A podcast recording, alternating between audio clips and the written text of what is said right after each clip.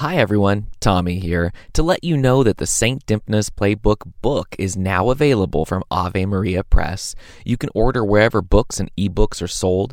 We'll put a link to the book on Ave's website in the show notes so you can go and check it out and use the code BEWELL, all one word, to get 25% off.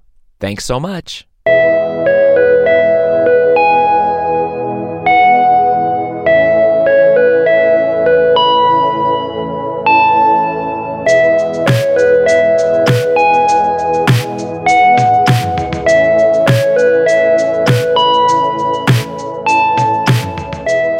Francis once said, To speak of hope to those who are desperate, it is essential to share their desperation. To dry the tears from the faces of those who are suffering, it is necessary to join our tears with theirs. Welcome to the 107th episode of St. Dymphna's Playbook, the SDP, if you want to be cool, a production of the Grexley Podcast Network. My name is Tommy. I'm a cradle Catholic, a marriage and family therapist, a husband and father of five boys, four on earth and one in heaven. I love you, Luke. And I'm here to fill the void of Catholic conversations about mental health because I want to encourage all of us to realize that comforting those who are suffering means being willing to suffer with them and help them realize that they'll never be alone. We like to kick it off around here with a quick refresh of our notifications. It's time for St. Dymphna's Mentions.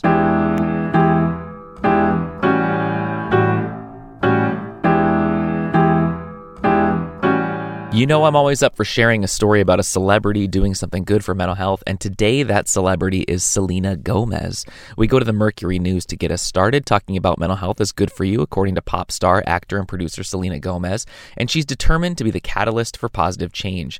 The singer announced the launch of her latest venture, Wondermind, a mental health platform focused on connecting people with educational resources and ending the stigma around mental illnesses.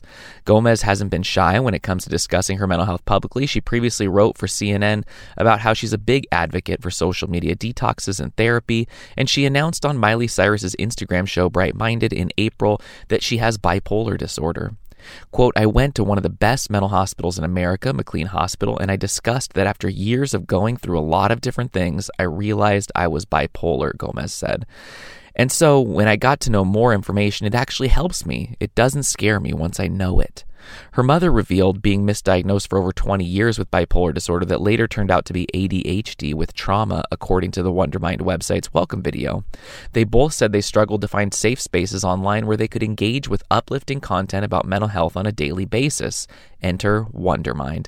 The platform strategy centers around mental fitness, providing daily exercises people can do to strengthen their mental health. They will be launching a physical product as well as a part of the plan, beginning with physical journals that will feature creative prompts. The site also hinted at the launch of a podcast that would be a platform for others to share their mental health challenges. Quote, I'm so excited about Wondermind because I want there to be a place of people coming together and understanding they're not alone, end quote, Gomez said back to me. I, I just want to applaud Selena Gomez and point out how crucial ventures like this are for mental health and wellness in our culture, especially among young people who will hopefully be able to see someone like Selena Gomez talking about their mental health experiences and then feel more open to opening up about it in their own lives, asking for help, no longer feeling stigmatized, and moving forward toward wellness. It's a beautiful thing to see conversations around mental health being made uh, public and being held in public life like this. And I really hope it bears good fruit for any who may encounter it. So each episode, I'm going to introduce you to a saint who can help us along our journey with mental health and wellness as Catholics. It's called Friend Request, and today I'm going to introduce you to Blessed Eustochium of Padua.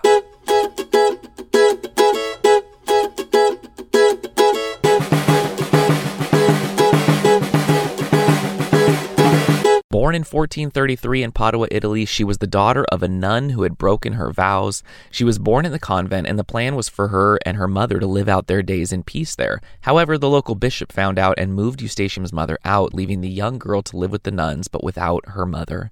She wanted to join the convent, but the sisters rejected her because of the way she was brought into this world. The bishop, however, was on her side this time, and she entered at the age of 20, taking the name of one of St. Jerome's disciples. We go to Faith in umd.edu for more. During her short time as a sister, Eustatium experienced grave mental distress, and the sisters were afraid of her wild outbursts of temper, mixed with her periods of melancholy. Eustatium cut herself with knives, which frightened the sisters, and they believed that she was possessed by a demon. They punished her in a manner which only hurt her more, and the bishop imprisoned her in a dungeon for three months. The townspeople wanted to burn her as a witch. Eustatium, however, clung to her desire to be a sister. She did not abandon her vocation. After four grueling years, she received her final vows, but the intense mental and physical distress weakened her health a great deal, and she died on February 13th, 1459. And the name of Jesus was found scorched on her breast. Three years after her burial, her body was discovered to be incorrupt, and the Bishop of Padua ordered a biography written, and her body moved to a place of greater honor. Blessed Eustatium has been honored in Padua ever since. And we'll add a little more from Meg Hunter Kilmer's Instagram post on this powerful and important blessed. Sister Eustatium was likely experiencing a combination of possession and mental illness. She was inclined to self harm, cutting herself with knives or needles, though sometimes she was able to resist this compulsion. But she also spent hours in prayer each day. She wasn't always able to control her actions, struggling against compulsive behavior, but her heart remained fixed on Jesus. Neither possession nor severe mental illness could thwart her growth in holiness, and after she died at 24, many miracles were wrought through her intercession back to me, you know, it's a beautiful thing to come across this amazing saint, a woman who is standing before the throne of God this very moment, ready to take our needs to Him, to pray for all of us who may be suffering from mental illness and all of us who want to stay close to God, even though our emotional well being makes it difficult from time to time. We like to close out this part of the podcast with a prayer. Loving God, you are always near to us, especially when we are weak suffering, and vulnerable. Reach out to those who experience mental illness, lift their burdens, calm their anxiety, and quiet their fears. Surround them with your healing presence that they may know that they are not alone. We ask this in the name of your Son, Jesus, and the Holy Spirit, now and forever. Amen. And now, you can't do therapy over Twitter, but I'm happy to take your tweets and help you explore a bit in the hopes of finding a light in the darkness. It's time for Twitter therapy.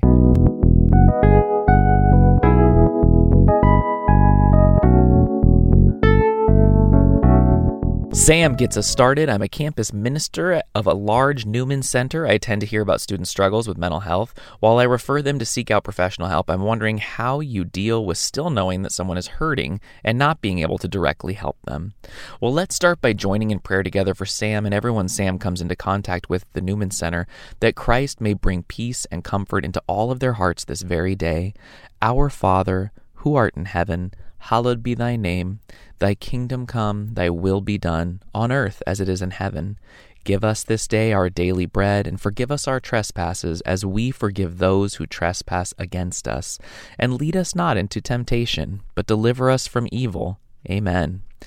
First off, I just want to say how incredible the work you're doing is, not just in terms of working with those in college on their faith journey, but also that you care enough about them to work on recognizing mental health experiences they may be going through and then thinking about the best way to help them. Truly a great witness.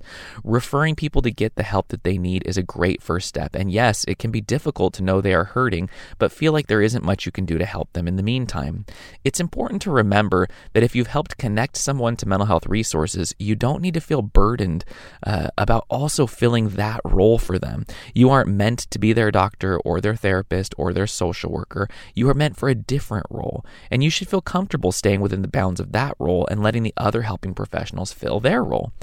Without remembering that, we can end up trying to do all the things for all people, and that simply leads to burnout, which isn't good for us or the people that we're trying to assist. Of course, that doesn't mean there's nothing that we can do to help within the boundaries of our role, right? We'll get a little help from Healthline to see how we can help without becoming someone's therapist. Start a conversation. Let them know that you're there for them. You can start a conversation by sharing your concerns and asking specific questions. For example, you might say, It seems like you've been having a hard time lately. What's on your mind? The last few times we hung out, you seemed a little down. Is there anything going on that you'd like to talk about? Or, you mentioned going through some hard times recently. How are you feeling about everything? keep in mind that they may want to talk about what they feel, but they might not actually want advice, right? Engage them by using active listening techniques, like ask questions to get more information instead of assuming that you understand what they mean. Validate their feelings. You might say, That sounds really difficult. I'm sorry to hear that. Show empathy and interest with your body language. All right, next, extend loose invitations. People living with depression may have a hard time reaching out to friends or making or keeping plans, but canceling plans can contribute to guilt. A pattern of canceled plans may lead to fewer invitations, which can increase isolation. These feelings can worsen depression.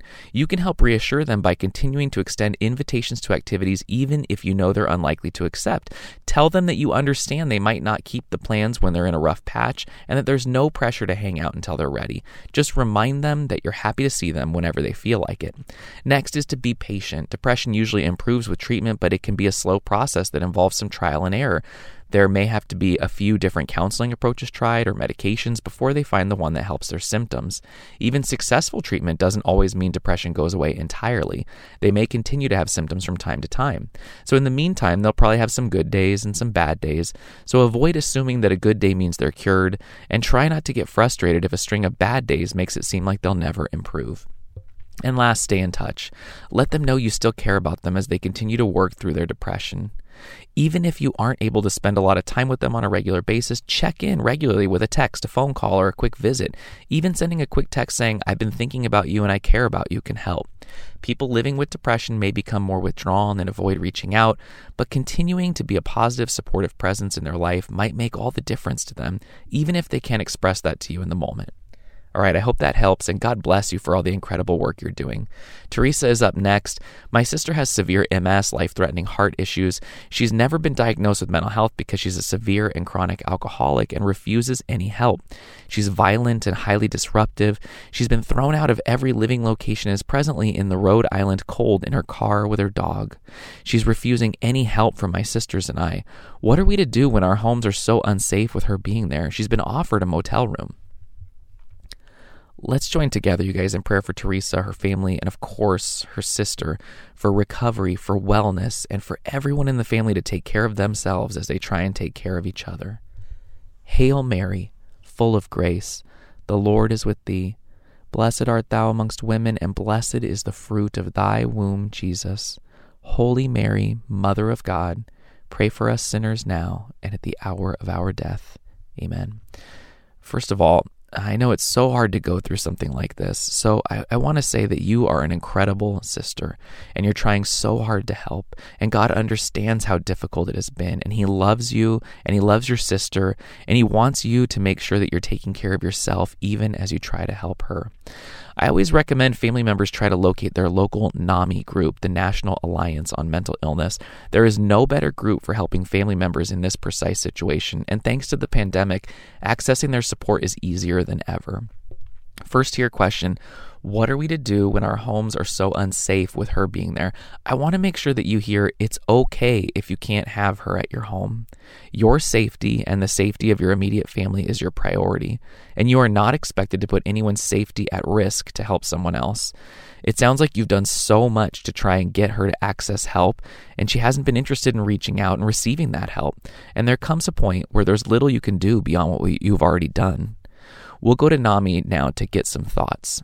While you may care for someone's well being and believe you know what's best for them, adults have the right to make decisions about their treatment. There could be many reasons why a person decides not to engage in treatment or rely on some treatment options. However, without treatment, some people aren't able to achieve the life they'd like to have it may be important to have an honest discussion about their treatment decisions and how they affect your relationship with them.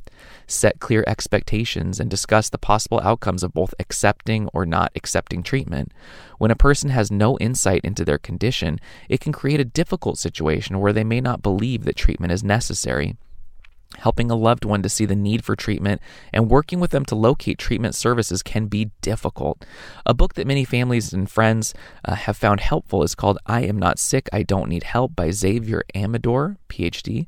In the book, Dr. Amador teaches a communication strategy known as LEAP, L E A P. This approach teaches a person how to help someone see the need for treatment, partner with them to identify options, and support ongoing recovery. And we'll wrap up here with some tips from the book. Number one, set time aside to be able to talk with your loved one without getting distracted. Two, create a stress free environment like going on a walk or having coffee together. Three, sometimes the person may not say anything at all or say uh, a lot that doesn't make sense, but keep listening so that he or she knows that you're there for him or her. And this helps build trust. Number four, if your loved one refuses to take medication or see their doctor, say something like, I hate to see what you're going through. Tell me why you're scared or against taking medicine. Number five, try to understand if your loved one thinks that medication will cause their mind to get weak or develop any short or long term problems, or perhaps it's embarrassment or stigma around taking medication. Number six, try not to display any strong emotions like anger or frustration. For example, if your loved one is talking about hearing voices or believes that he or she is being possessed by someone, for the moment just listen and reassure them that it must be hard to go through something like this in their mind. Number seven, let your loved one talk as long as she wants, and do not interrupt her. Rambling can help a person release frustration. The trick is not to try to guide the conversation. Number eight, repeat what the person says. When you have made a point of communicating your understanding of what she has said, you ensure that you have understood her correctly and convey empathy. When it's your turn to talk, repeat what she said in your own words. If your loved one feels you understood her thoughts and feelings in a specific matter, she will be more open to hearing your opinion later. And number nine, make a note. Record what you've learned about your loved one's inner life and emotions. And back to me, of course, continue to pray as you have been doing. Continue to take care of yourself and your own mental, emotional, and physical health, and know that we're praying for you too. Anonymous wraps us up. I was wondering if you could talk a little bit about supporting a partner who has a history of religious OCD. I want our shared Catholic faith to be central to our relationship as a couple, but I'm often afraid that I push too much and it might be triggering for him. Let's pray together for Anonymous, for Anonymous's partner, and everyone experiencing religious OCD for peace, healing, and freedom from the symptoms that make it difficult to rest in the joy of the Lord. Remember O most gracious Virgin Mary, that never was it known that anyone who fled to thy protection, implored thy help, or sought thine intercession was left unaided. Inspired by this confidence, I fly unto thee, O Virgin of Virgins, my Mother. To thee do I come, before thee I stand, sinful and sorrowful. O Mother of the Word incarnate, despise not my petitions, but in thy mercy hear and answer me. Amen. Thank you so much for sending this question in and so much for loving your partner and wanting to find ways to help them feel comfortable in your faith journey together. First, let's check in with the International OCD Foundation to get down to what exactly scrupulosity is. A form of obsessive compulsive disorder, OCD, involving religious or moral obsessions. Scrupulous individuals are overly concerned that something they thought or did might be a sin or other violation of religious or moral doctrine. Common obsessions seen in scrupulosity include excessive concerns about blasphemy, having committed a sin, behaving morally, purity, going to hell, death, and a loss of impulse control. Besides excessive worry about religious and moral issues, scrupulosity sufferers engage in mental or behavioral compulsions. Behavioral compulsions could include excessive trips to confession, repeatedly seeking reassurance from religious leaders and loved ones, repeated cleansing and purifying rituals, acts of self sacrifice, avoiding situations, for example, religious services, in which they believe a religious or moral error would be especially likely or cause something bad to happen. And then mental compulsions could include something like excessive praying, sometimes with an emphasis on the prayer needing to be perfect, repeatedly imagining sacred images or phrases, repeating passages from sacred scripture in one's head, and making pacts with God. And of course, we always want to point this out. How can scrupulosity be distinguished from normal religious practice? Unlike normal religious practice, scrupulous behavior usually exceeds or disregards religious law and may focus excessively on one trivial area of religious practice, while other, more important areas may be completely ignored. The behavior of scrupulous scrupulous individuals is typically inconsistent with that of the rest of the faith community. The best thing we can do to support a loved one who's experiencing religious OCD is to help them get connected to someone who knows how to treat OCD. The evidence based treatment is known as exposure and response prevention. We'll have a look at treatmyocd.com to get an idea of what that might look like. For people with scrupulosity, Exposure and response prevention therapy might include exposure to a trigger that is connected to the patient's urge to seek reassurance. An example might be a person who felt guilty about finding scripture funny on one occasion. One of his compulsions is to repeatedly, excessively go to confession to seek reassurance from his priest that he hadn't blasphemed and was not going to hell. An ERP exercise might involve him thinking about a time he had an inappropriate reaction to Scripture. His therapist would then help him to avoid his compulsive urge to seek out reassurance through confession. Eventually, his uh, obsessions and compulsive behaviors would improve as he learns to stop relying on compulsions to relieve his anxiety in the short term. So, back to me. It's extremely hard work because it involves walking directly into the anxiety provoking situations and then not doing the things we've learned to do to help cope with the anxiety. But it is an extremely effective way to loosen the grip these intrusive thoughts have on us. As for what we can do for loved ones uh, to help, here are some thoughts from beyondocd.org. In many cases, family members and friends become extremely involved in the rituals of persons who suffer from religious scrupulosity. They may become involved in rituals by taking their loved ones to church every day to attend confession, for example, or they may help him or her avoid objects, people, or places that trigger religious obsessions, like drive to the store using a route that bypasses a particular church. Family members believe they are helping their loved ones by assisting or accommodating OCD and may not know what else to do to keep peace in the household. Unfortunately, when people accommodate OCD, they actually reinforce the OCD behavior, making it easier for OCD to get stronger and keeps its grip on loved ones. We'll combine this with some thoughts from ACC counseling. How then should one respond to reassurance requests from an OCD sufferer? First, the person and his significant other are educated about the harmful effects of reassurance. They are given an explanation that providing reassurance interferes with the recovery from the disorder. It does so by blocking exposure to the fear, which is necessary for the elimination of fear. Remember, exposure is key to successful treatment. Second, the person is instructed to abstain from asking for reassurance. A reassurance seeker's most frequent questions are identified identified and he or she are, is told not to ask these questions. And third, it can be expected that some requests for reassurance will continue despite the person's efforts to abstain from them. Therefore, those providing reassurance need to work out expressions that are acceptable to the first to the person for refusing to offer it. One way of doing this is to say, I think you're asking for reassurance. Remember, reassurance is not helpful, it's harmful. Therefore, I'm not going to answer. Okay, so back to me to wrap it up. That last bit can be extremely helpful to think about because when we're living with scrupulosity, it's good to be able to label our intrusive thoughts rather than to address them or seek reassurance. For example, saying uh, something in response to our intrusive thoughts like, that's my OCD, and then moving on rather than addressing it, seeking reassurance, etc. And this is something we can help our loved ones with, like responding them to them with something like, that sounds like your scrupulosity, rather than saying something like, no, no, no, that doesn't sound like a sin. I think you're going to be okay. So that's that's a lot, but I hope that it helps you get started and please know that we'll be continuing to pray for you both. All right, everyone, that's it for today's episode. Remember, you can email, DM, or tweet your questions and situations if you'd like me to address them in a future episode. I'd be happy to keep you anonymous or not, whatever you want. Be sure to check out patreon.com slash Grexley to see all the great things they've got going on over there and support the cause. Until next time, go easy on yourselves, take care of yourselves, and if you feel like you're in a place where you can't even bring yourself to pray, don't worry. I'll be praying for you and so will Saint Dymphna.